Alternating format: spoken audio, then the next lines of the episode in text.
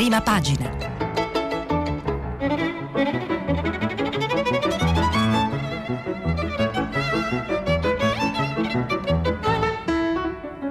Questa settimana i giornali sono letti e commentati da Alessandro Campi, direttore del trimestrale Rivista di Politica. Per intervenire telefonate al numero verde 800 050 333. Sms e WhatsApp, anche vocali, al numero 335 56 34 296. Buongiorno e benvenuti alla rassegna stampa di martedì 22 giugno. La notizia più importante del giorno è sicuramente quella relativa all'incontro che c'è stato ieri tra eh, il nostro Presidente del Consiglio Mario Draghi e Angela Merkel, notizia che si incrocia con eh, quella relativa all'arrivo oggi a Roma di Ursula von der Leyen, la Presidente della Commissione europea che verrà appunto nel, nella nostra capitale per diciamo, siglare eh, che cosa? Eh, il sì, il, insomma, i pieni voti che sono stati concessi al programma di eh, eh, ripresa, resilienza presentato dal nostro eh, governo, è stato approvato dall'Europa, ieri la notizia circolava già in, eh, informalmente, c'era un documento che attestava eh, la valutazione assai positiva che è stata data di questo documento, oggi diciamo, c'è l'atto formale molto, molto importante perché questo significherà che appunto le, le prime tranche di finanziamenti eh, potranno essere presto erogate, quindi si entra un po' nel vivo di questo eh, programma di ripresa, ne parleremo ovviamente. Prima però un'altra notizia, eh, c'è la grande attesa per la decisione in realtà abbastanza scontata del Comitato Tecnico Scientifico relativa all'uso delle eh, mascherine. Allora, la decisione qual è stata? Che dal prossimo 28 giugno, quando l'Italia sarà praticamente tutta in zona eh, bianca, cade l'obbligo eh, di utilizzare le mascherine all'aperto. Diversi giornali aprono su questo, per esempio la stampa di Torino, giù la mascherina dal 28 giu- eh, giugno, anche il messaggero di Roma, via la mascherina dal 28 eh, giugno eh, forse potrà sembrare eccessiva l'enfasi su questa eh, notizia, in, realtà insomma, non, non, sfugge a nessuno quale sia l'impatto pratico ma anche simbolico di questa decisione. Non è un caso che ci siano molti commenti in questa direzione, che cosa ha significato in tutti questi mesi per gli italiani, ma non solo, per milioni di persone nel mondo parliamo però in questo caso dell'Italia, dover indossare una mascherina eh, nascondersi sostanzialmente allo sguardo, allo sguardo, altrui, un po' cambiata la nostra eh, percezione degli altri. Questo naturalmente ha inciso anche un po' sul, sulla nostra psicologia, sul nostro modo di rappresentarci, di farci vedere, insomma, di, eh, di filtrare anche le relazioni sociali. E quindi appunto che ci siano commenti su questo non sorprende, segnalo per esempio quello di Dascia Maraini sul Corriere della Sera eh, oppure quello di Antonio eh, Polito, scelto quest'ultimo per leggere qualche brano nel suo lungo articolo Più liberi a volto scoperto, sapremo restare fratelli, la vita che cambia, la fine dell'era delle mascherine sarà un'incognita scrive Antonio Polito, per un popolo come il nostro che ama guardarsi in faccia, nascondere i connotati è stata dura. Ad altre latitudini, dall'Inghilterra al Giappone, lo sguardo diretto è scortesia, ma da noi è la forma principale di comunicazione non verbale un modo di intendersi, l'occasione per ammiccare, anche uno strumento di seduzione tra e dentro i sessi. È straordinario che abbiamo saputo resistere alla privazione del sorriso, del broncio, del labiale e in certi casi della pernacchia, senza gravi danni collaterali. E forse questa è la prima grande lezione che possiamo trarre dall'era della mascherina. Siamo resilienti, come si dice oggi, sappiamo adattarci, non molliamo. Abbiamo mantenuto il nostro way of life anche nelle condizioni più disagiate.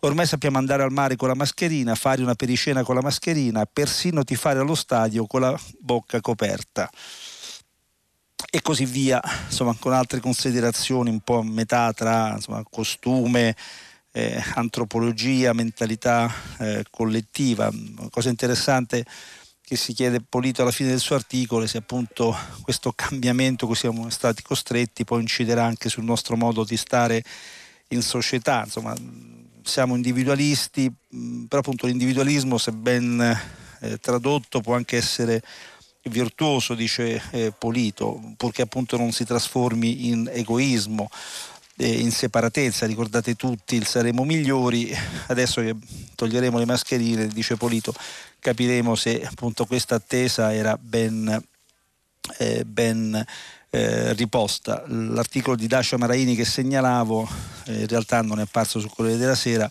è apparso sulla uh, stampa e anche lei, insomma, nota scrittrice e commentatrice, eh, sviluppa considerazioni un po' sullo, sulla stessa eh, falsa riga. È interessante perché insomma tra le tante cose questa eh, crisi pandemica, peraltro non finita, eh, insomma, ha inciso anche sul, su, su, sulla dimensione eh, relazionale e simbolica delle nostre esistenze, quindi ha senso che si facciano riflessioni su questo, su questo versante. Ma come dicevo, la notizia importante è appunto quella dell'incontro di ieri tra Mario Draghi e eh, Angela Merkel eh, durante il quale si sono dette eh, molte cose, eh, probabilmente su alcuni temi si è deciso meno di quanto ci si aspettasse, soprattutto da parte, da parte, italiana. E come sempre accade negli incontri internazionali, ma insomma le valutazioni che si possono dare di questi summit eh, sono diverse anche perché insomma, si gioca spesso eh, sulle, eh, sulle, sfumature, su, su, su, sul non detto, sugli ammiccamenti. Eh, segnalo per esempio il giornale di Milano che insomma, trae un'implicazione simbolica sulla quale convergo abbastanza. Allorché scrive insomma, a caratteri cubitali il giornale adesso diretto da Augusto Minzolini, Draghi si prende il timone eh, dell'Europa perché in effetti ieri un po' si è avuta l'impressione di una sorta di eh, passaggio del testimone, se posso, dire, eh, se posso dire così, tra una leader uscente, tra l'altro insomma, di grande peso politico come Angela Merkel e un leader diciamo, entrante. Mario Draghi è già stato protagonista della scena europea, però appunto in vesti diverse, adesso ha un ruolo direttamente politico. Insomma, il problema di un'Europa nella quale si sta creando un vuoto di leadership è, è, è reale. Anche la Merkel esce di scena. Mm, diciamo, chi eh, ha tenuto botta in questi eh, ultimi anni, il presidente Macron, insomma, piuttosto acciaccato nel suo paese. Sì, insomma, quale figura di riferimento potrà avere l'Europa? Mario Draghi si candida a questo, lo scrive per esempio tra gli altri anche il domani di Stefano Feltri, c'è un articolo di Vittorio Darold eh, dal titolo Così il Premier si propone come mediatore con la Cina. Il Premier Mario Draghi ha incontrato ieri la cancelliera uscente Angela Merkel, da 16 anni al potere a Berlino, con un obiettivo di fondo, ritagliarsi entro settembre, data delle elezioni tedesche, un ruolo di mediatore, di ago della bilancia nei delicati rapporti tra gli Stati Uniti di Joe Biden e l'Unione Europea del dopo Merkel rispetto alla Cina di Xi Jinping. Un obiettivo ambizioso? Non proprio. Il comunicato finale del G7, tenutosi in Cornovaglia, era pieno di forti richiami a Pechino sul rispetto dei diritti umani, sulla condanna del lavoro forzato degli uiguri, sulla, condanna, sulla concorrenza sbilanciata nel commercio globale e sulla mancanza di trasparenza per quel che concerne le origini della pandemia da Covid-19 nei laboratori di Wuhan. Ma la Germania e l'Italia hanno ottenuto di attenuare al G7 le dure richieste americane per una sfida dai toni da nuova guerra fredda al sistema autoritario della Cina ricordando che ci sono aree come la lotta al cambiamento climatico dove la cooperazione deve cedere il passo alla competizione. E appunto in questo spirito di cooperazione e di mediazione Draghi un po' si propone come figura di riferimento insomma, tra eh, la nuova potenza cinese e l'America che ha deciso un po' di riprendersi il controllo del mondo, quindi diciamo, un ruolo addirittura decisivo in una chiave eh, geostrategica. Sono, sono convinto che sia una questione interessante da seguire, quello che sarà un po' il futuro politico di Mario Draghi non solo in Italia ma nel contesto, nel contesto europeo. Eh, però appunto si è parlato anche eh, di cose più concrete E di una in particolare, che segnalo perché quella poi dove in realtà si è deciso, come insomma, riconoscono un po' tutti, abbastanza, abbastanza poco, che è la questione dei migranti. No? Sapete, si parla molto dell'effetto Draghi, della grande credibilità che Draghi ha in Europa in realtà su questo tema non c'è credibilità che tenga. Leggo ancora dal, dal domani eh, una cronaca del vertice eh, berlinese viene riportata l'opinione anonima di un alto diplomatico italiano che appunto dice l'effetto Draghi si vede in tutti i campi tranne che in quello dei migranti, su questo fronte non c'è reputazione europea che tenga, nessuno vuole farsi carico di problemi che sono percepiti come soltanto italiani.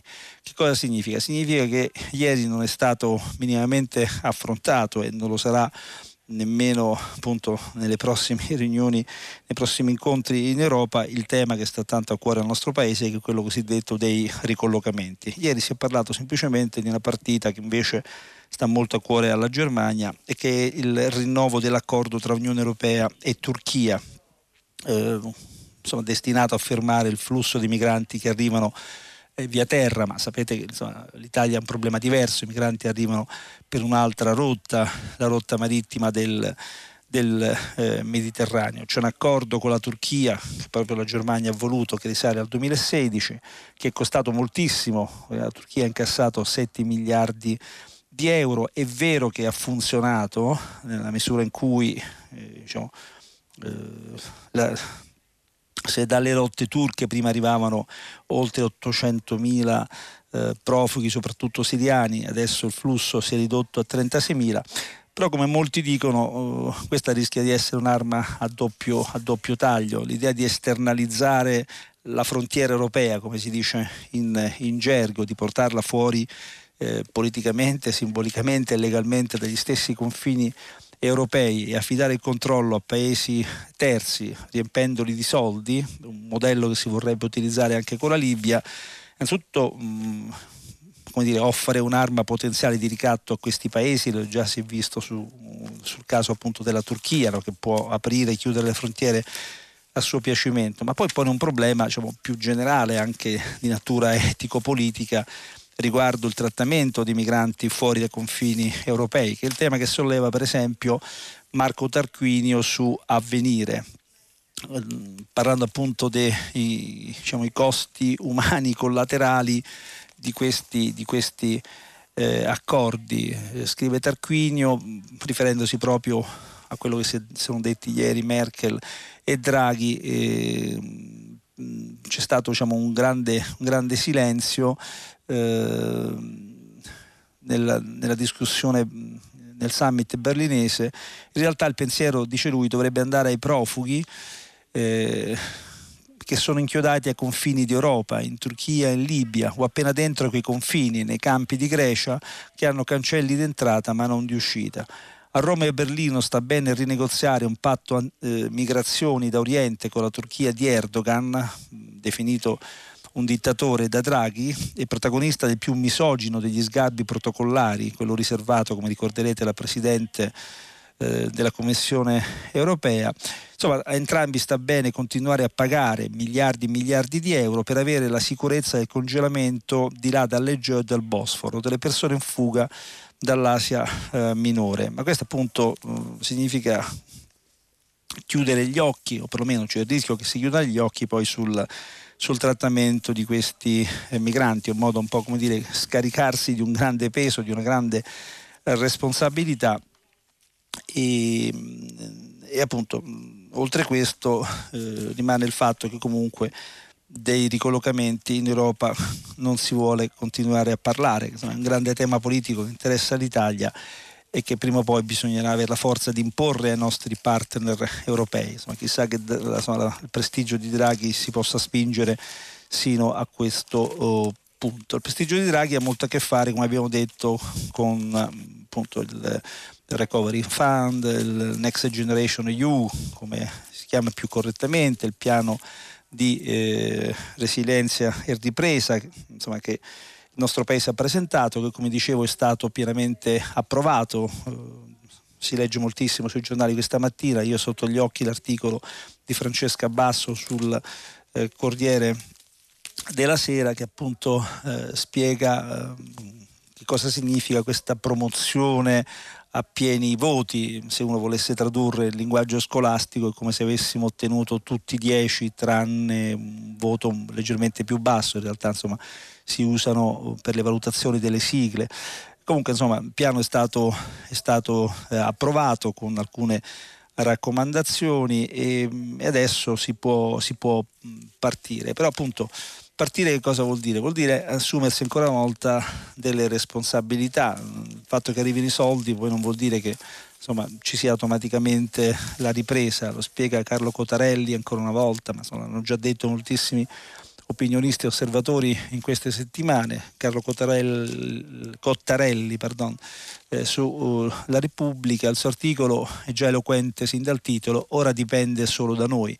Questo parla appunto della visita di alta natura simbolica della von der Leyen e poi precisa che questo piano, appunto versione semplificata, recovery plan, non ha niente a che vedere ovviamente con l'uscita dalla, dalla crisi sanitaria, insomma segue un percorso tutto suo, è eh, uno strumento invece per finanziare la crescita di medio periodo, scrive Cottarelli, serve a facilitare le riforme e gli investimenti che il nostro Paese deve realizzare per portare la crescita del PIL almeno al 2% l'anno per i prossimi dieci anni.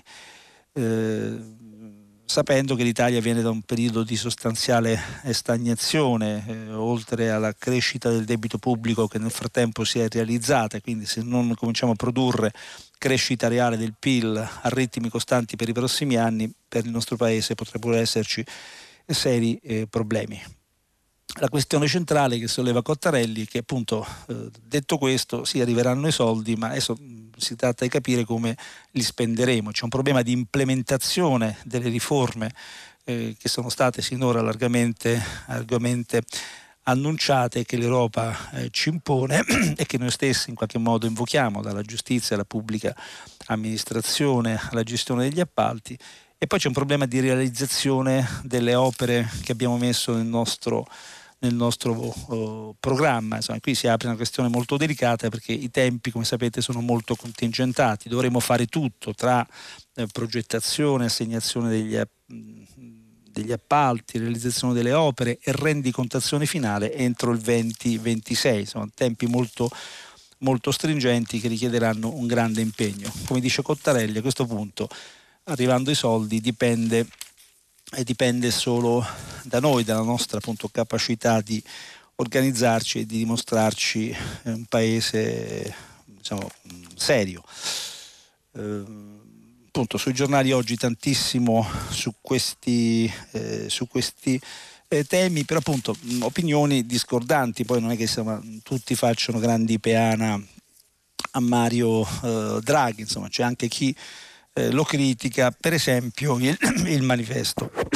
la critica, eh, insomma, è sin dal, dalla fotografia che il quotidiano esibisce, si vedono appunto Angela Merkel e Mario Draghi, il titolo è al, al bazar, come insomma, se i due si fossero visti per insomma, eh, un gioco di contrattazioni fatte alle spalle di chi? Eh, diciamo alle spalle dei, dei lavoratori questo è un po' il, il rischio che eh, si paventa che viene poi concretizzato da Norma Rangeri, il direttore e direttrice del manifesto, nel suo editoriale. La Rangeri si chiede chi difende il lavoro nel eh, governo. Il tono trionfalistico con cui il segretario del PD ha commentato l'esito delle primarie non fa presagire nulla di buono, semmai indica la distanza che lo separa dalla realtà del paese come dimostra il fatto che i tre sindacati CGL, Cisle e Guil siano costretti adesso a scendere in piazza per manifestare contro un governo nel quale il primo azionista politico è proprio il Partito Democratico. Sembra un paradosso, in realtà non lo è. Perché se nasce una coalizione formata da Partito Democratico, 5 Stelle, articolo 1, eh, Italia Viva, Lega e Forza Italia, si fatica persino a sperare che lo sguardo sia rivolto verso chi vive solo del proprio lavoro gli interessi preminenti dominanti sono invece altri, che appunto la critica a Mario Draghi, eh, che si concretizza in questi termini. Molti considerano Mario Draghi una specie di taumaturgo capace di traghettarci fuori dal disastro economico-sociale aggravato dalla tragedia della pandemia. Di sicuro si tratta di una persona preparata, capace di scelte economiche espansive e drastiche. Tuttavia la sua è una storia tutta interna al capitalismo e certamente il lavoro non è la sua barra, perché a indicargli la rotta sono gli investimenti, gli interessi, il PIL, il rating nazionale, le aziende, che infatti gli esprimono un alto gradimento inversamente proporzionale all'opposizione riservata al governo Conte. Non si può chiedere a chi ha nel suo DNA una formazione, un'esperienza, una credibilità apprezzata dalle banche e nel concerto internazionale di stravolgere la propria immagine indossando la tuta da lavoro. Semmai questa ipotetica tuta dovrebbe indossarla il Partito Democratico, che viceversa appare sempre più coinvolto nelle logiche di potere che stravolgono chi è abituato a stare da troppo tempo nelle stanze dei bottoni. Il lavoro, conclude Norma Rangeri, è, dovrebbe essere, la chiave di volta politica, sociale, economica, persino culturale di un partito che dice di difendere questo mondo. Però così non è. Ora c'è ovviamente una critica doppia in realtà in questo caso a Mario Draghi che insomma, rappresenta gli interessi del, diciamo, delle grandi imprese, del mondo bancario secondo questa ricostruzione, al tempo stesso al Partito Democratico che insomma, si interessa poco delle questioni del lavoro, che è la linea del manifesto, ma in qualche maniera è anche la linea del fatto quotidiano, il, giornale diretto da Marco Travaglio, insomma, negli ultimi mesi si è un po' specializzato nel refrain si stava meglio quando c'era Conte, quindi insomma, a Draghi non si perdona praticamente eh, nulla. Quest'oggi però c'è diciamo, un bilancio un po' più sistematico che però va esattamente nella direzione che accennavo prima, quella di una critica globale eh, che si riassume nel, in una cosa molto semplice. Il governo Draghi è sostanzialmente un governo di destra, laddove per destra si intende in questo caso un governo liberista, molto attento agli interessi delle grandi delle grandi imprese. Eh, in questa inchiesta firmata da Virginia della Sala, Carlo Di Foggia, Lorenzo Giarelli, Antonella Mascali, si fa esempio eh, si fa l'esempio del, della tanto sbandierata transizione ecologica che è una delle colonne no, del piano nazionale di resilienza e ripresa e appunto si dice che in sostanza questo processo una, equivale ad una ristrutturazione del sistema industriale a misura però di che cosa? Delle grandi, delle grandi imprese delle grandi imprese italiane che non a caso appunto decretano grande consenso a Mario, a Mario Draghi. Eh, poi naturalmente c'è la questione del, eh, diciamo dei, dei, licenziamenti, eh, una certa tendenza alla precarizzazione del, del, del lavoro, insomma tutte misure che denoterebbero che cosa? Sostanzialmente una filosofia di stampo, di stampo eh, liberista, quindi anche una caratterizzazione molto ideologica quella che sta assumendo questo governo. Mi limito a fare una banale considerazione, poi magari ne parliamo durante la discussione con i lettori.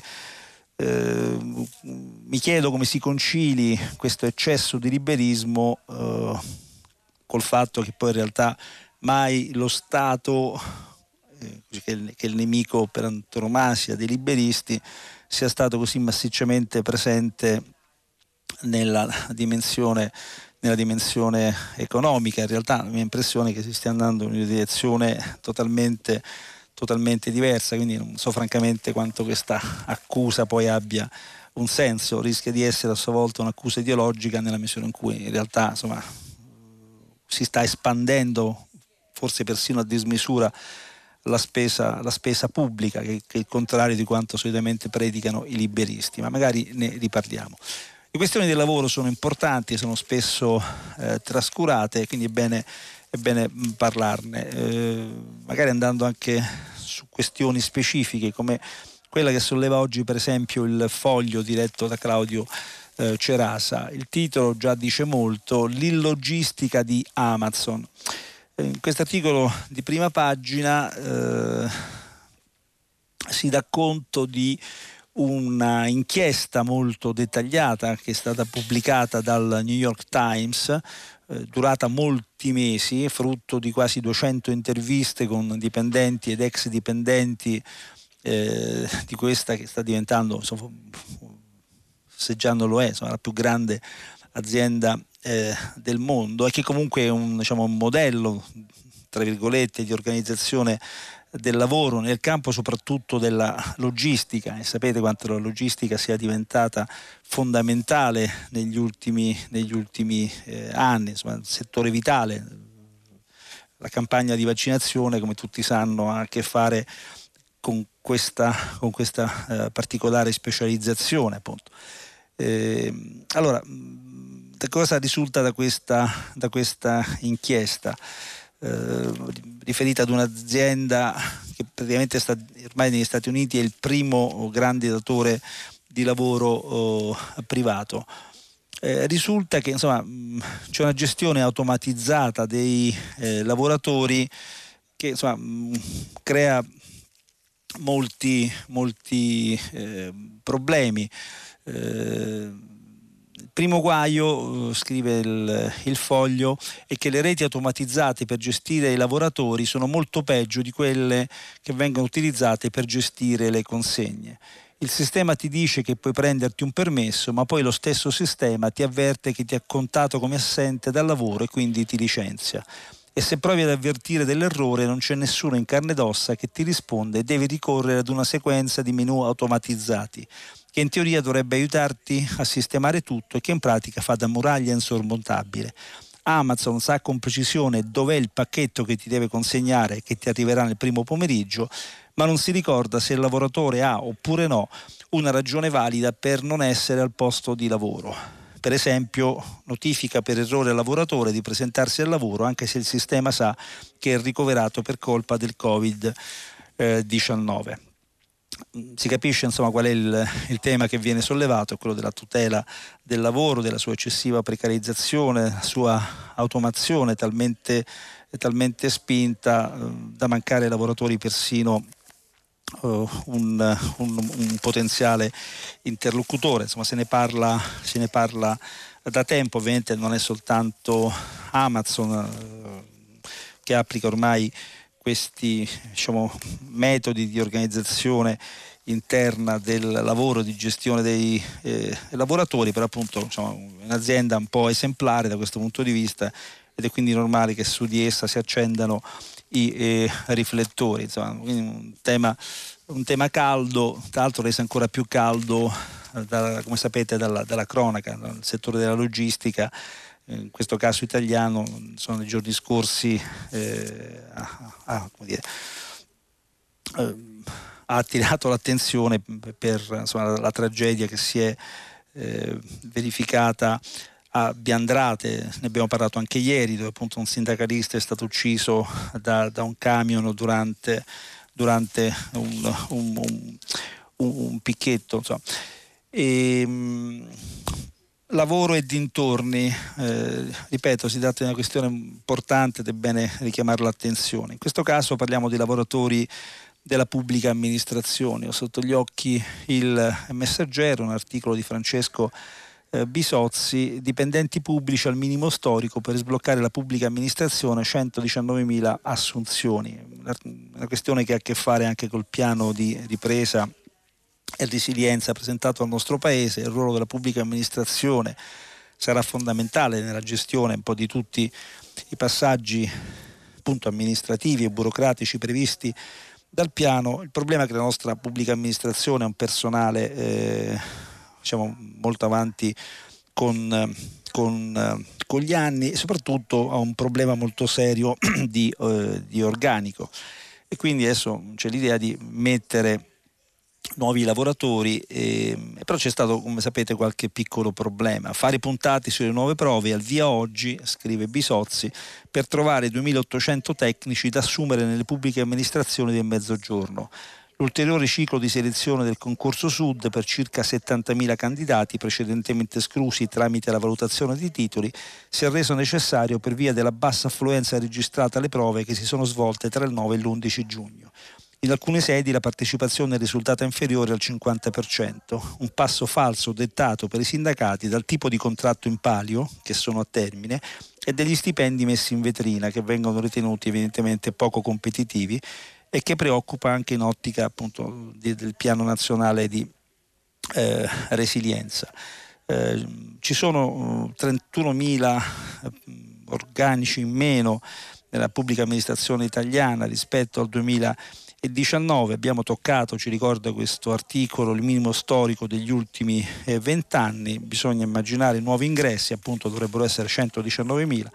Le prove concorsuali eh, oggi cominciano per quello che riguarda le pubbliche amministrazioni del mezzogiorno, ma col pasticcio che molti di voi eh, ricorderanno, insomma era stata fatta una valutazione dei titoli che aveva portato a moltissime esclusioni, persone, candidati che poi sono stati eh, riammessi. Il problema del reclutamento del capitale umano pubblico è fondamentale, così come quello della loro eh, formazione e vedremo appunto che succederà in questo settore vitale della macchina statale della quale come sapete si sta occupando il ministro eh, Renato Brunetta.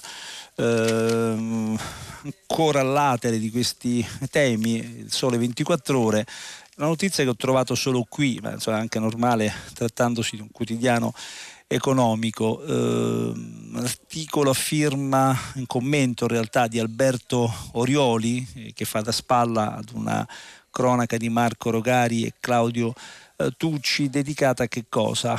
Al mh, rifinanziamento eh, che insomma, si sta decidendo del reddito di cittadinanza per un ammontare di circa 2 miliardi, maggioranza in pressing per rafforzare la misura in chiave assistenziale, c'è l'opposizione di Salvini, o perlomeno Salvini frena su questo, eh, però appunto adesso al di là del, del, diciamo, di quello che si deciderà è interessante anche eh, il commento che il Sole 24 Ore offre rispetto a, questo, a questa, questa, misura, insomma, come sapete è stata una delle bandiere del Movimento 5 eh, Stelle, l'introduzione del reddito di cittadinanza. Insomma, Orioli è, abbastanza eh, critico nella misura in cui scrive il reddito di cittadinanza ha finito per essere soltanto una forma di sussidio salvavita il cui importo medio è stato di 582 euro mensili per 3,2 milioni di persone.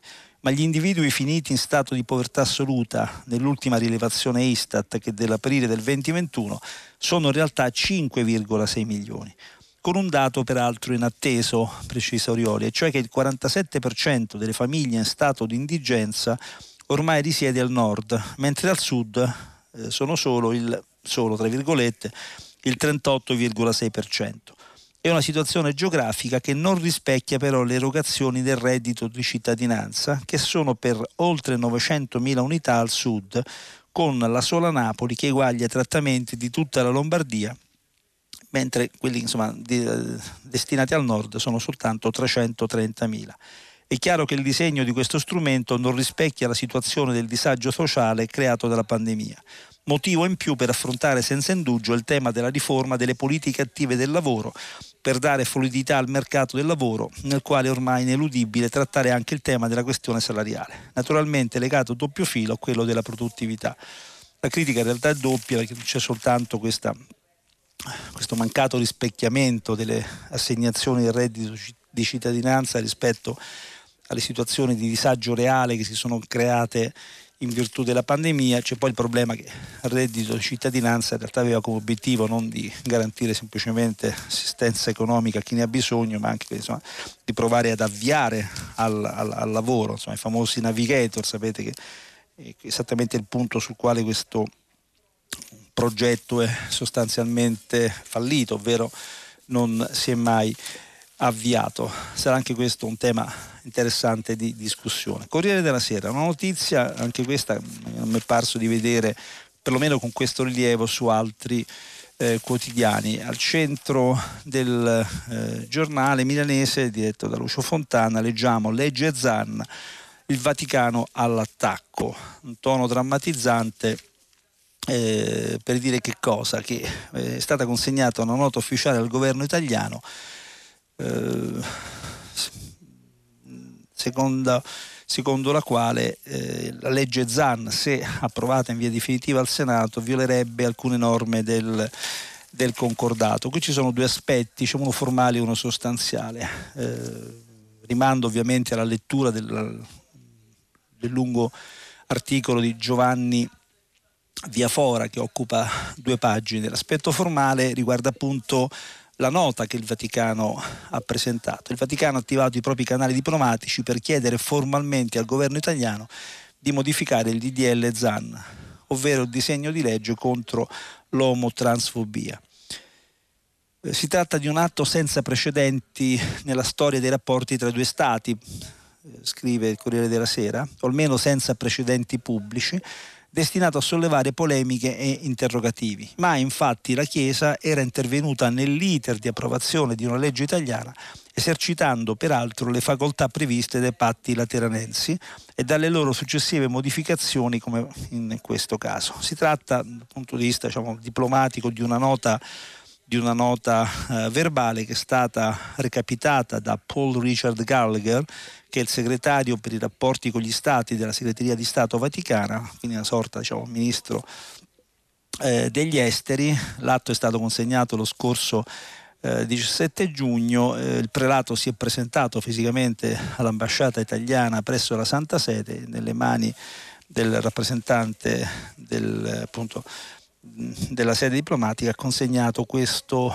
eh, documento, una comunicazione eh, formale, non firmata, quindi appunto questo la rende ancora più ufficiale. Poi al di là degli aspetti formali e diplomatici che comunque sono a loro volta importanti, poi c'è la sostanza delle critiche che in realtà sono, sono già note eh, del mondo cattolico nei confronti del DDL ZAN. Ricordiamo che è stato approvato alla Camera nel il 4 novembre del 2020 e che però adesso è fermo, è fermo al Senato, mm, c'è una sorta di, di ostruzionismo che eh, nasce soprattutto dal, da, dalla Lega e dal centrodestra, dai malesseri del mondo cattolico, ma attenzione, anche diciamo, ricordo un documento sottoscritto anche da molti eh, intellettuali o studiosi di sinistra eh, che sollevavano dubbi e problemi, persino insomma, settori e segmenti del mondo, del mondo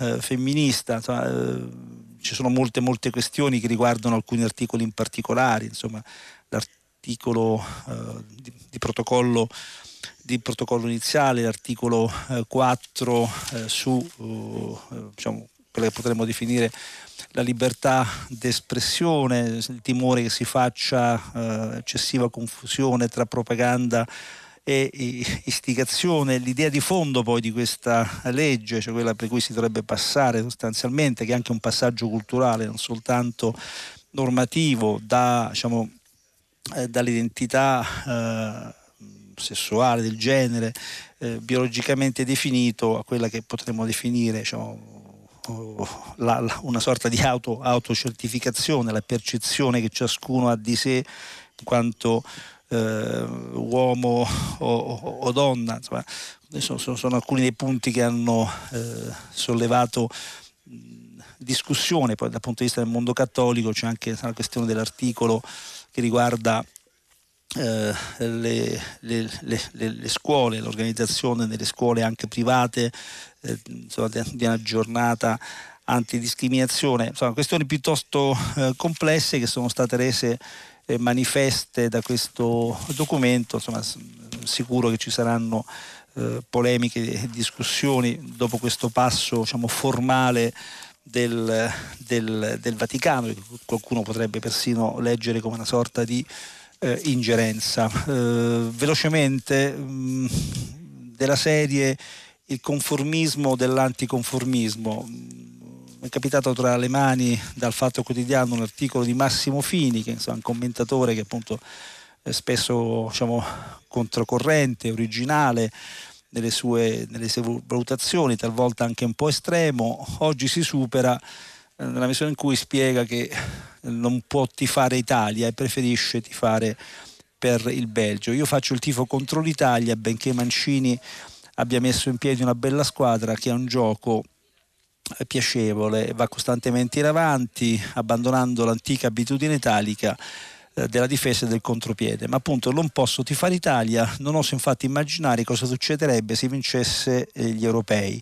Draghi si approprierebbe della vittoria come fece nel 1982 il presidente Pertini e persino Giovanni Spadolini premier, che non aveva mai visto una, un pallone in vita sua. Il generale Figliolo, prendendo da Berlusconi, direbbe che l'Italia vince perché adotta la sua logistica.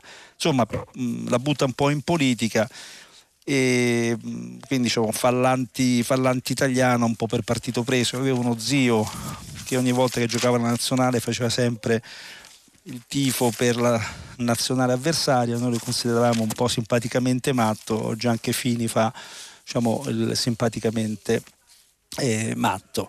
In Francia eh, c'è stato il grande ritorno dei, diciamo, dei conservatori gollisti eh, che hanno diciamo, frenato un po' l'ascesa da tutti annunciata della, della Le Pen e tutto questo avrebbe anche dei riflessi sulla situazione italiana. Oggi ci sono diversi articoli su questo versante, no? quale lezione se ne possa trarre da questo voto, per esempio Stefano Folli sulla Repubblica, no? cosa dice Parigi a Salvini e Meloni. Eh, ma ne scrive anche Farina, eh, pardon, Renato Farina sul libro. La lezione è molto semplicemente una, cioè che eh, la destra-destra non, non, vince, cioè, c'è una fase di ripiegamento delle posizioni cosiddette populiste, quindi anche i populisti italiani, eh, Salvini e Meloni in testa, dovrebbero diciamo, spostarsi su posizioni più moderate se vogliono diventare forze credibili di governo. Il problema è che diversamente dalla Francia, in Italia però non esiste un'alternativa a questi, a questi partiti, insomma, eh, non, non esistono dei conservatori che possano incarnare una destra diversa da quella, da quella, che abbiamo. Forse la strada potrebbe essere, come dice Alessandro Sallusti, sul libro, quella appunto della federazione, fusione, ognuno la chiami come gli pare, tra Lega e Forza Italia per cominciare. Si tratterebbe di innervare cultura liberale nel blocco populista e sperare appunto quest'ultimo transiti verso posizioni più moderate. In realtà secondo me la lezione che si può trarre dal, dalla vicenda francese è, è un'altra è molto più semplice, cioè l'assoluta instabilità degli elettorati, che è un problema che non riguarda la destra ma riguarda tutti, col 66% degli astensionisti, con elettori che passano allegramente da una parte all'altra nel giro di pochissimo tempo, insomma è questo il vero, il vero problema. Insomma, abbiamo un elettorato assolutamente fluido, eh, che non ha più nessun senso di appartenenza e questo naturalmente crea grandissima instabilità. Eh, insomma, io mi soffermerei più su questo dato strutturale piuttosto che limitarmi ad un'analisi politica riferita a questo o quel partito, un eccesso di volatilità che credo che la pandemia abbia contribuito ad accentuare. Bene, eh, con questa segnalazione finisce la rassegna stampa. Abbiamo, stampa, abbiamo adesso qualche minuto di pubblicità e ci sentiamo subito dopo per le telefonate. A fra poco, grazie. Alessandro Campi, direttore del trimestrale Rivista di Politica, ha terminato la lettura dei giornali di oggi. Per intervenire chiamate il numero verde 800 050 333 sms e whatsapp anche vocali al numero 335 56 34 296. Si apre adesso il filo diretto di prima pagina. Per intervenire e porre domanda ad Alessandro Campi, direttore del trimestrale Rivista di Politica, chiamate il numero verde 800 050 333. Sms e WhatsApp, anche vocali, al numero 335 56 34 296. La trasmissione si può ascoltare, riascoltare e scaricare in podcast sul sito di Radio 3 e sull'applicazione Rai Play Radio. Allora, siamo qui per eh, la parte di filo diretto con gli ascoltatori, naturalmente come avete sentito potete mandare i vostri messaggi, ne arrivano sempre tantissimi, proverò a leggerne eh, qualcuno. C'è già una prima telefonata, pronto? Eh, pronto, buongiorno, mi chiamo Mario, telefono da Ravenna. Io veramente, mi... buongiorno a lei, mi ero limitato a un sms, poi probabilmente ha colto l'interesse della redazione, mi fa piacere, non, non era mia intenzione intervenire. L'argomento è un uh, commento che, che, che ho, ho, ascoltato da parte sua leggendo un, una parte della stampa riguardo il governo Draghi liberista, sì. cioè che sarebbe un pochettino, qualcuno ha alzato l'indice, ha puntato l'indice sul fatto che eh, sia più liberista di destra, a quel punto mi, venuto, mi sono venute in mente, non sono giovanissimo, le precedenti operazioni di liberalizzazione che sono state avviate da, dal post 92 in avanti. E non sono avvenuti con governi, soltanto con governi di, di centrodestra, di destra o liberisti cosiddetti, fino alle ultime operazioni cosiddette emergenziali del governo Monti, che non ha, io non ricordo, ecco su questo che vado in dissenso rispetto alle denunce, la più, mi sembra la più circostanziata è stata quella sul manifesto della direttrice Norma Rangeri. Di queste denunce rispetto al fatto, non ricordo, ecco, per esempio nelle ultime, nell'ultimo stato emergenziale col governo Monti delle, dei moti di piazza, ecco. e furono fatte delle operazioni pesantissime. Qualche mio collega amico mi diceva adesso verremo asfaltati. Ecco, io in questa fase qui mi sembra che tutto sommato il governo Draghi e anche lo stesso Mario Draghi col suo credito internazionale che ha, mi sembra moderato da questo punto di vista. Ecco, tutto qua. Eh, ringrazio molto la redazione e, e buon lavoro a lei per questa conduzione. Buongiorno. Grazie, grazie, grazie. Ma guardi, francamente anche a me questi non sembrano tempi da macelleria sociale, come si dice, no? quando si vuole drammatizzare il ricorso a politiche ultra, ultra liberiste eh, che in effetti in passato sono state anche eh, praticate, non nel nostro paese, perché poi insomma, il nostro è un paese che insomma, ha una tradizione statalista antica e persistente, quindi a me fa un po' ridere quando si parla del, diciamo, del predominio della cultura diciamo, neoliberale, del neoliberismo come ricettario politico-economico in un paese che insomma, ha, ha, molto poco di liberale e di liberista, ma questa probabilmente è è una mia errata percezione. Non sono tempi di macelleria sociale perché insomma fare tutti i danni che si potevano fare sul versante non soltanto sanitario ma economico e sociale ci ha pensato ahimè la pandemia e quello che si sta facendo adesso mi sembra che sia cercare di riparare questi danni eh, attraverso immissioni massicce di eh, risorse eh, pubbliche, una ricetta che hanno adottato tutti gli stati l'Italia, l'Italia ovviamente inclusa sotto forma di aiuti diretti, di sussidi, di investimenti finanziati a debito eh, dal, dallo Stato. Lo stesso piano europeo eh, si muove esattamente in questa, in questa uh, logica, cercare di far ripartire l'economia, la produttività e il lavoro operando massicci, eh, massicci in, eh, investimenti sostanzialmente finanziati e coordinati, e coordinati dallo Stato. Questo è un aspetto. L'altro che mi limito a segnalare è che quando si dice che eh, si adottano eh, logiche aziendalistiche che non sono quelle del lavoro e dei lavoratori, eh, in realtà secondo me si entra in una sorta di contraddizione, come se questi due mondi fossero diversi. In realtà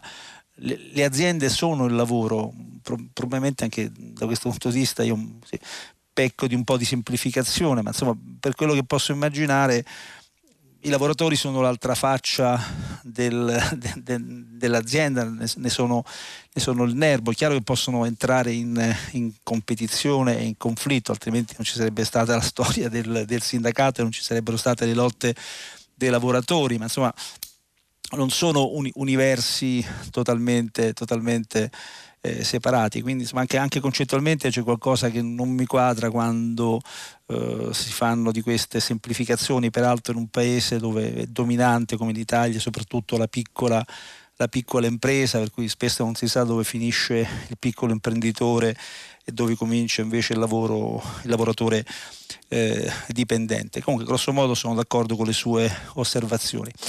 Pronto? Un'altra telefonata? Salve, eh, buongiorno professor Campi.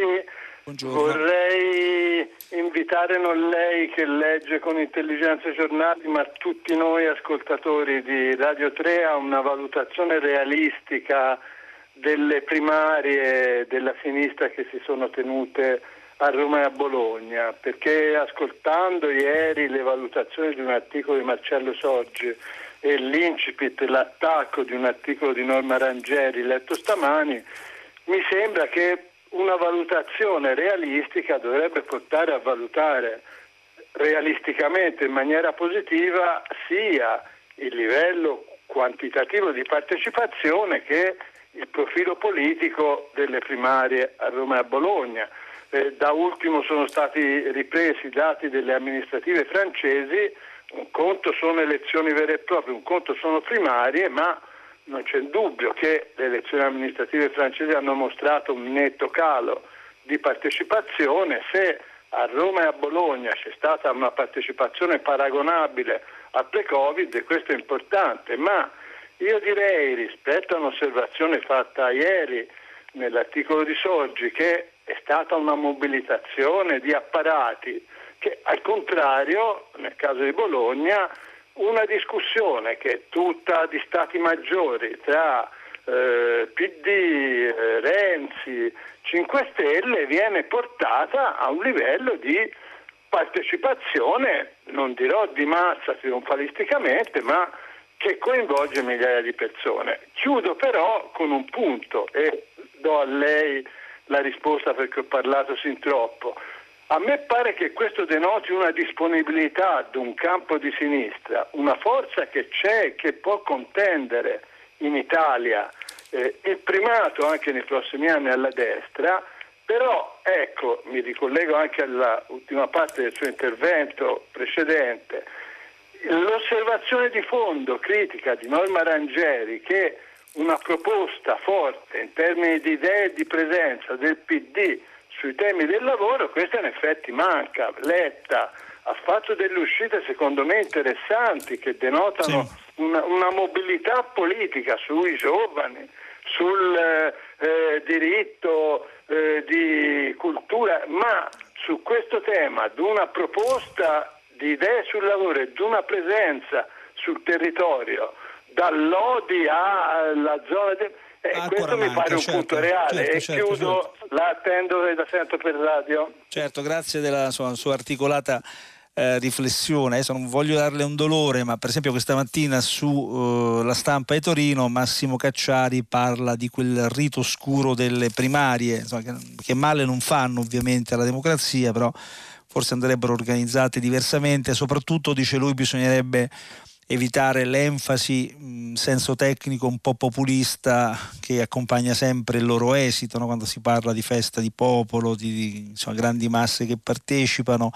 Ci vorrebbe magari più realismo, come dice lei, ma anche più uh, sobrietà. Detto questo, è vero che in una fase di grande diciamo, eh, allontanamento dalla, dalla, dalla politica, in parte forse anche causato dalla stessa pandemia, ne è testimonianza il caso eh, francese, con quei, con quei, livelli di astensionismo, il fatto che insomma, qualcuno esca da casa per andare a votare, nel caso di Roma, più nel centro storico che non nelle periferie, che in realtà sono rimaste molto marginali, è sicuramente un buon, un buon segno, appunto sul piano della partecipazione, della voglia di occuparsi della cosa pubblica. Ci ho detto la critica che io faccio alle primarie per come sono diventate rispetto diciamo, alla funzione che avrebbero dovuto assolvere e un'altra non riguarda i livelli di partecipazione o le polemiche che pure ci sono sul fatto che per esempio a Roma hanno votato molti esponenti di, diciamo, di comunità straniere, insomma, quelle che vengono talvolta definite le truppe, le truppe eh, cammellate, tra l'altro sono polemiche sollevate all'interno stesso del, del, del PD. Secondo me il problema è un altro.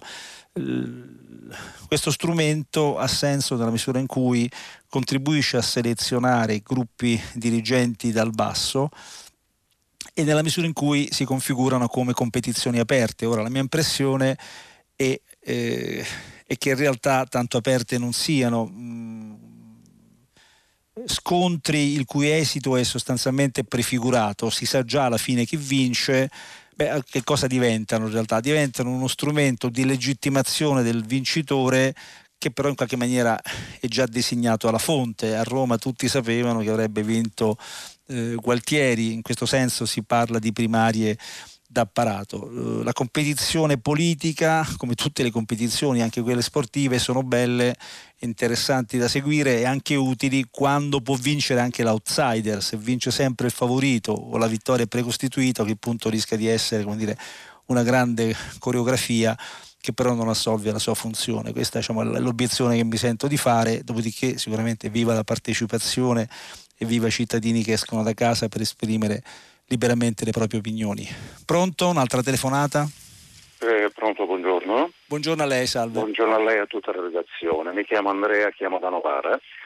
E mi volevo riallacciare all'ultimo argomento, all'ultima riflessione che lei ha fatto nella rassegna stampa, cioè sulla volatilità, presunta volatilità dell'elettorato, eh, non solo all'estero, ma si presume, eh, credo anche in Italia. Ma io ritengo che se questa volatilità esiste e, e pare che esista, eh, sia una conseguenza prettamente della volatilità, un tempo si chiamava trasformismo, chiamiamola volatilità per essere moderni, dei, degli schieramenti politici. Io denoto per esempio, sono una persona che va sempre a votare, sono contento di farlo, ci credo, però in effetti eh, la classe politica dirigente italiana negli ultimi anni è cambiata abbastanza, eh, non ultimo l'insediamento di Mario Draghi, persona per carità rispettabilissima e che sta facendo sicuramente il suo meglio per la nostra Italia, ma eh, questa, questa dirigenza politica in Italia è cambiata negli ultimi anni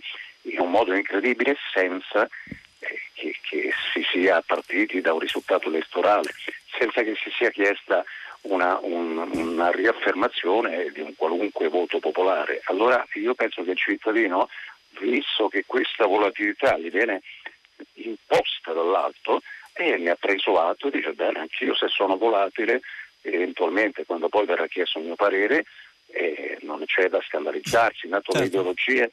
E le dico solo una cosa, io sono un cittadino ex cittadino romano. Le faccio un piccolo esempio brevissimo. Eh, ci saranno poco le elezioni della, del sindaco di Roma, al quale io non parteciperò, non essendo più residente nella mia città originaria. Eh, ma voglio dire, un, un sindaco eh, uscente o entrante che per esempio mi dice io per la mia città e può essere Roma, Torino, Milano, faccio le piste ciclabili, faccio quello, faccio questo. Quando poi eh, si vede che chi passa vicino alla stazione Termini alle 7 di sera rischia la vita, allora voglio dire, un sindaco, anche se è di un partito di sinistra, dovrebbe far eh, pesare le sue richieste a un ministro a prescindere da quello che sia l'orientamento politico del certo, sindaco certo, certo. o del ministro. Ecco perché le dico la volatilità dell'elettorato e anche in base a questo io posso essere di sinistra, un elettore di sinistra, ben vengano le piste ciclabili, ma se poi prendo atto che nella mia città rischio la vita a passare alle 7 di sera davanti alla stazione Termini, magari mi butto a destra. E certo. questo è, sbagli- è sbagliato, ma è una conseguenza della volatilità della classe politica. La ringrazio. Vedi, è una questione complessa e anche molto interessante, nel senso che la, diciamo, la volatilità, cioè il cambiare opinione, poi non è detto che debba essere per forza considerato un male, potrebbe essere anche indice di un atteggiamento eh, pragmatico, soprattutto quando parliamo della politica che ci riguarda direttamente, no? penso il livello, il livello, amministrativo, non voto secondo appartenenza e pregiudizio, voto eh, valutando concretamente i programmi ed eventualmente l'operato so, di un sindaco, di un presidente di regione eh, uscente, quindi se sono di sinistra posso anche votare un candidato di destra e, e, e viceversa. Sicuramente questo è l'aspetto positivo. L'aspetto meno positivo secondo me è dire, la mutevolezza degli umori, eh? uso un gergo insomma, che un po' in qualche maniera ri, richiama ed evoca eh, Machiavelli, no? gli, gli umori popolari che come dire, sono diventati difficili da intercettare soprattutto cambiano continuamente. Credo che c'entri anche diciamo, l'ecosistema digitale nel quale, nel quale siamo tutti eh, coinvolti, che insomma, crea queste grandi eh, onde emotive che poi naturalmente si scaricano anche nella politica, negli orientamenti di voto, determinando oscillazioni straordinariamente ampie. Un po' questo è il fenomeno che volevo segnalare che in questa misura credo sia eh, abbastanza nuovo. Poi naturalmente dipende anche dalla qualità della classe politica, se ho ben capito il suo ragionamento, lei crea un legame, vede un link tra il trasformismo della classe politica e la cattiva qualità della prestazione politica e l'atteggiamento appunto volatile degli elettori.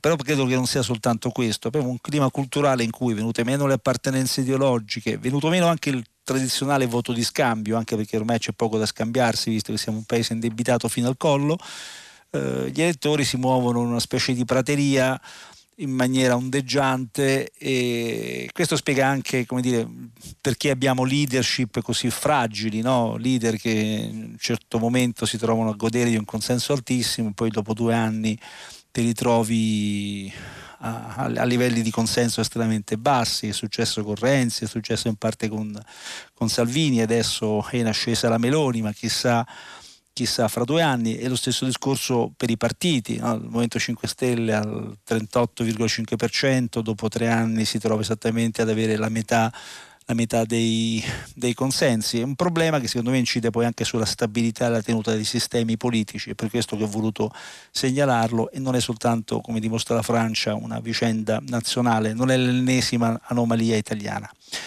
Eh, stanno arrivando moltissimi messaggi, provo a leggerne qualcuno.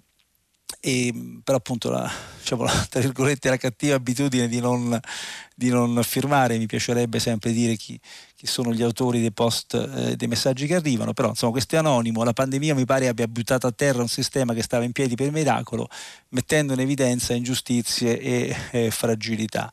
Anonimo appunto. Eh, buongiorno, in questo caso Simonetta da Treviso, ma il reddito di cittadinanza non era nato con l'intento di aiutare a trovare lavoro?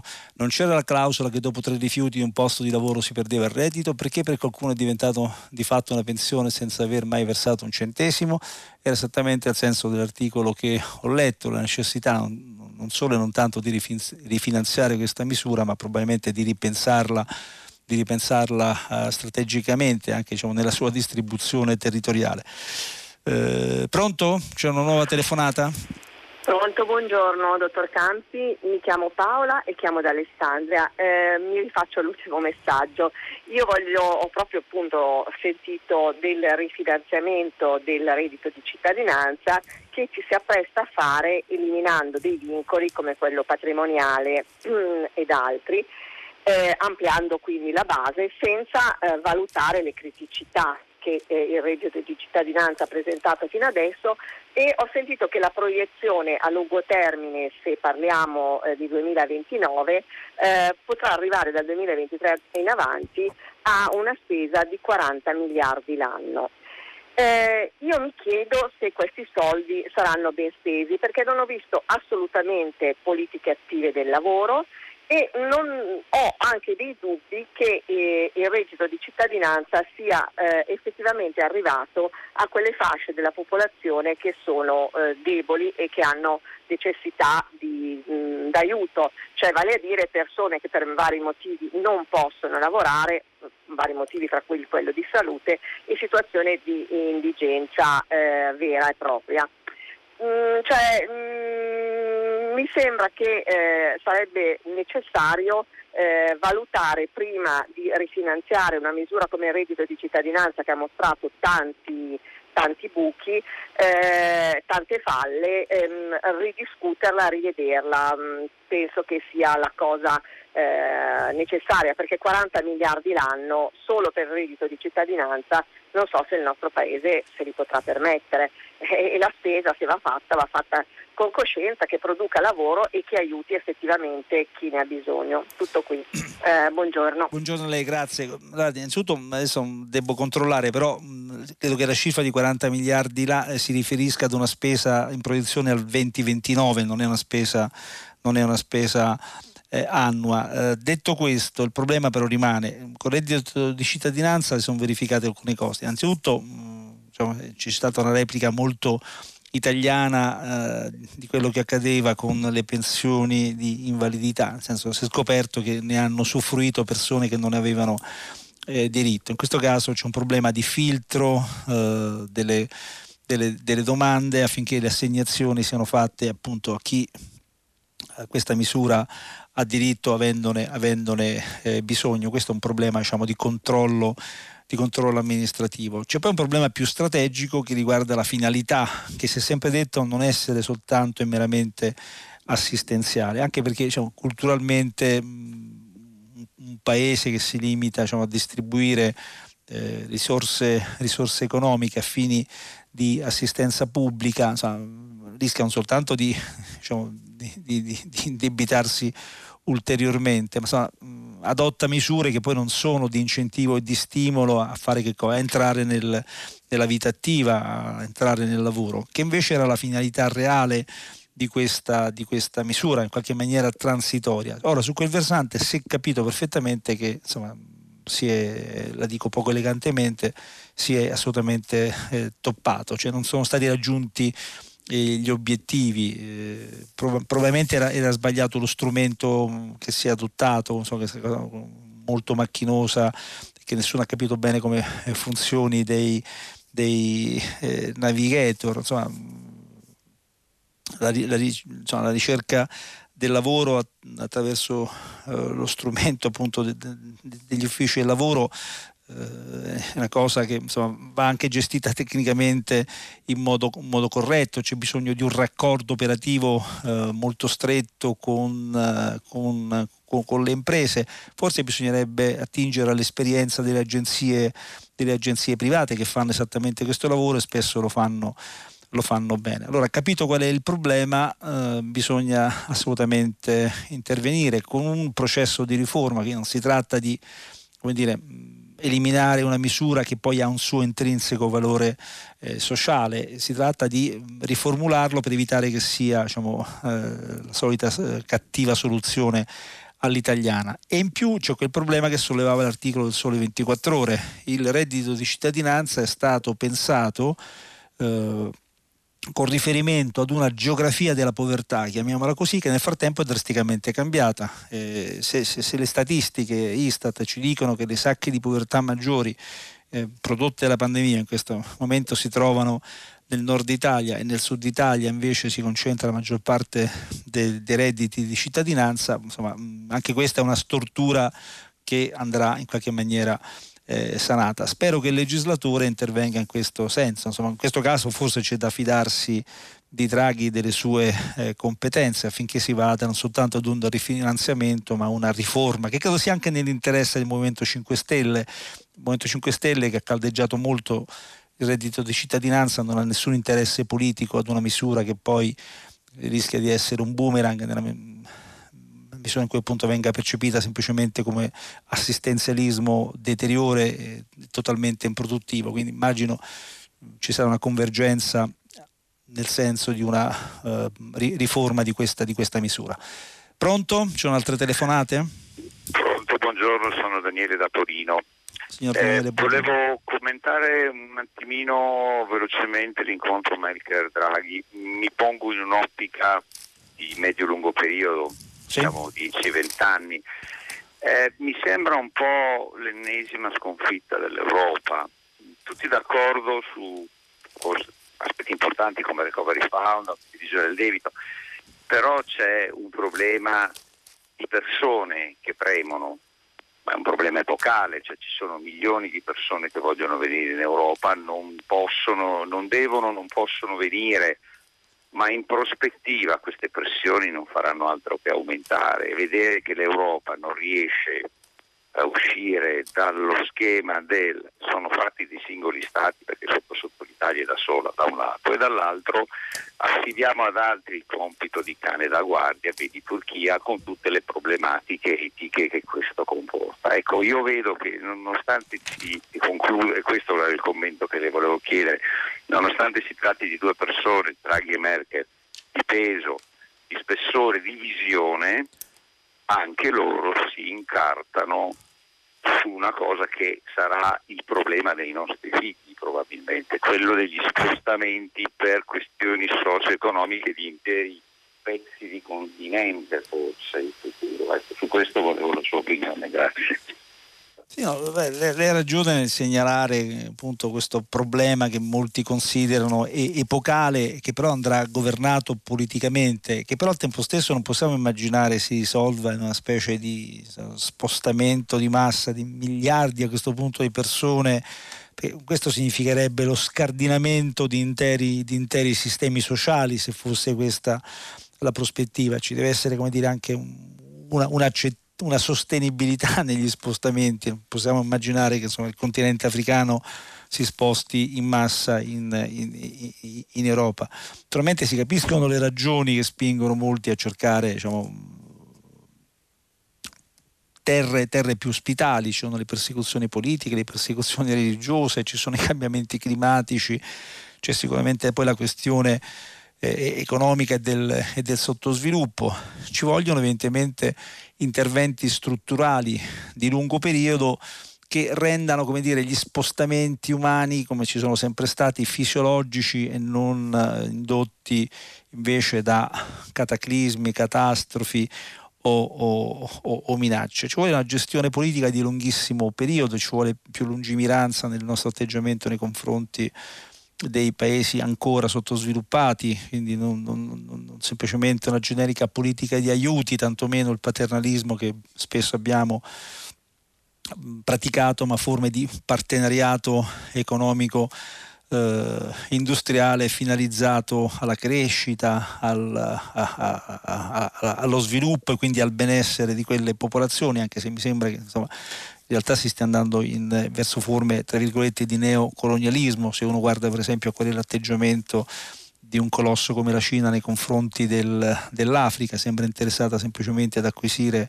diciamo, territori, concessioni per materie, per materie prime, insomma, tutte cose che invece favoriscono il sottosviluppo e la dipendenza economica. Dopodiché c'è un problema più, più, più tattico e più immediato che comunque dobbiamo poter, poter, risolvere. La questione dei ricollocamenti non sarà strategica per i prossimi vent'anni, però sicuramente impatta moltissimo sul nostro, sul nostro paese. Tra l'altro è una questione politica ma anche ad alto tasso simbolico, perché nel momento in cui si dovesse sbloccare questa vicenda significherebbe che finalmente l'Europa si fa carico del, del, problema, un po' quello che è successo col Recovery Fund, no? sembrava un grandissimo tabù la mutualizzazione del debito, i tedeschi in particolare erano assolutamente, assolutamente contrari, alla fine diciamo, la realtà si è imposta e, e si è prodotto questo cambiamento epocale che ha portato al Next Generation EU. Sull'immigrazione dovrà accadere la stessa cosa, bisogna andare oltre le miopie dei singoli, dei singoli stati e, e, immaginare una politica che sia anche su questo versante eh, assolutamente eh, comune e condivisa, evitando diciamo, le scorciatoie, l'esternalizzazione delle frontiere europee rischia di essere tale, io prima l'ho segnalato, va benissimo coinvolgere anche i paesi frontalieri sull'area mediterranea, nella gestione dei flussi, purché non sia dire, una, una subfornitura politica, purché non sia un teneteli voi, frenateli voi mm, alla vostra maniera, noi in cambio vi diamo un sacco di soldi, perché questa cosa, oltre ad essere diciamo, umanitariamente insostenibile, eh, è anche politicamente molto pericolosa perché dire, ci si espone poi a un ricatto politico che potrebbe avere conseguenze micidiali per la, per la stessa Europa, quindi ci vedrei anche molta miopia se questa fosse, se questa fosse eh, se questa fosse la strada. Eh, pronto? Un'altra telefonata? Sì, pronto, buongiorno dottor Campi, sono Stefano, chiamo da Roma, buongiorno. Buongiorno Io a lei. Volevo approfondire, porle una domanda in merito a pubbliche assunzioni nella pubblica amministrazione e concorsi nella pubblica amministrazione la va sotto l'atteso rispetto ai posti disponibili. Allora io le porto la mia esperienza, io sono un medico ospedaliero, di ciò che accade in questo settore della pubblica amministrazione, cioè la sanità e in particolar modo la sanità del servizio sanitario regionale Regione Lazio. Io lavoro in un importante presidio ospedaliero eh, di Roma. Io noto eh, che in merito all'emergenza eh, SARS-CoV-2 è stato eh, messo in piedi un programma di assunzioni alcune delle quali già in essere, le assunzioni di giovani medici, giovani infermieri, operatori sociosanitari, che eh, ha una durata diciamo, fino al 2023 in linea di massima, li assumono per eh, questo periodo di tempo e le assunzioni a tempo determinato io le chiedo non, trova, eh, non le trova miopi, non le trova sbagliate, non le trova una nuova occasione di sfruttamento di questi giovani lavoratori, perché io ci sono passato, eh, ho esperito questa esperienza sulla mia stessa pelle e sebbene assunti nel pubblico impiego eh, diritti ne hanno riconosciuti, sulle, informalmente un po' in sostanza ce ne molto, se ne possono esercitare molto pochi. Aggiungo che eh, la, le competenze professionali e il miglioramento di competenze e professionalità acquisite nell'arco di tre anni sarà destinato a essere perso e non a essere reinvestito come capacità operativa del servizio sanitario regionale. Ecco, trovo queste assunzioni, questo modello di assunzioni a tempo determinato, da una parte sfruttamento del lavoratore e in aggiunta a questo una perdita di professionalità eh, di valore in capitale umano che in tre anni un lavoratore acquisisce. Ascolto la sua risposta per radio, grazie. La ringrazio per aver sollevato questa questione diciamo, molto molto delicata. Io concordo con lei. Assunzione a tempo determinato diciamo, sulla base di programmi eh, straordinari possono avere un senso oh, in una situazione di particolare emergenza come è stata quella, quella pandemica, c'è stato a un certo punto un bisogno straordinario nel senso letterale di, di nuovo, di nuovo eh, personale da inserire nei ranghi soprattutto ospedalieri a fronte dell'emergenza, quindi può aver avuto un senso eh, adottare diciamo, lo strumento dell'assunzione a tempo determinato. In generale eh, mi sembra un atteggiamento un po', un po' miope, soprattutto per la seconda ragione che lei eh, segnalava, non è tanto lo sfruttamento, perché comunque parliamo di professionisti che, insomma, che vengono vessati, eh, gli viene richiesta una prestazione a fronte di un contratto a tempo determinato, quindi forse non ci sta considerarla una forma di sfruttamento e mi preoccupa di più la seconda cosa, cioè il fatto che tu inserisci in una struttura qualificata personale qualificato, dopodiché dopo tre anni te ne, te ne privi, quindi c'è un depauperamento professionale che va a danno della stessa potenzialmente della stessa struttura. Il discorso analogo potrebbe farsi per la, per la pubblica amministrazione. Peraltro una delle ragioni per cui il famoso concursone era andato in parte eh, deserto e oggi appunto si sono riavviate le procedure dipendeva proprio da, da, da, questo secondo molti osservatori, cioè il fatto che il tipo di contratti che, che venivano offerti fossero fossero a termine. Qui c'è tutta una polemica sul fatto che poi appunto essendo i contratti a termine non si va a fare i concorsi perché c'è la cultura in Italia del, del posto fisso. Qui chiaramente si apre un altro problema più strategico e culturale, cioè il cambiamento del, diciamo, del, della cultura del lavoro. Eh, parliamo tanto di transizione parliamo tanto di transizione ecologica, di, di, cambiamenti epocali, di un nuovo modello di sviluppo, ma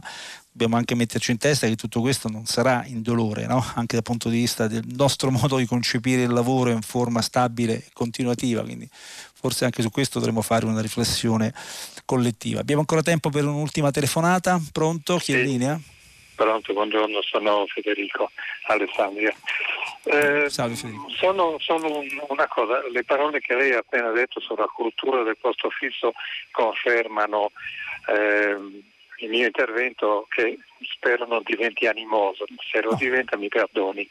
Allora, io volevo, sono intenerito dal fatto che quando Draghi è stato nominato si sia andato a cercare le sue presunte eh, eh, simpatie keynesiane perché Federico Caffè, di cui piangiamo tutti la mancanza, era stato il suo professore, eh, salvo non voler tener conto di quello che aveva detto due mesi prima eh, nella relazione del gruppo dei 30, cioè esattamente un'altra cosa rispetto a quello che predicava Federico Caffè.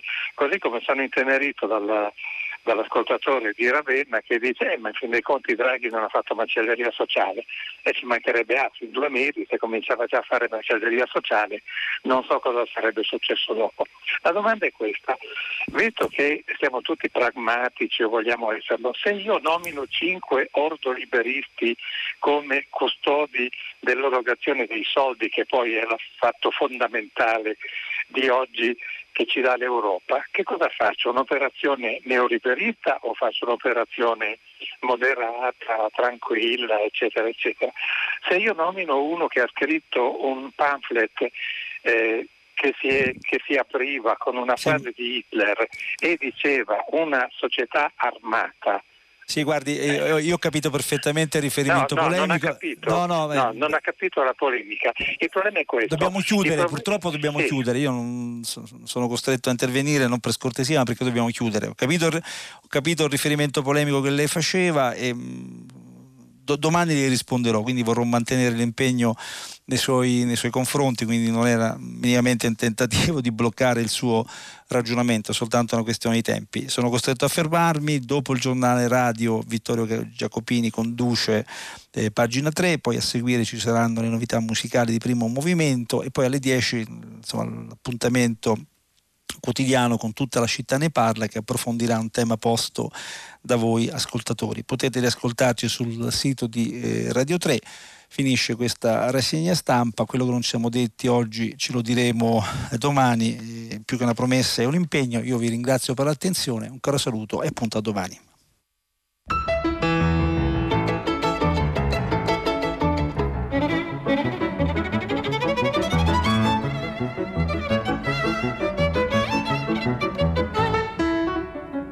Alessandro Campi, direttore del trimestrale Rivista di Politica, ha letto e commentato i giornali di oggi.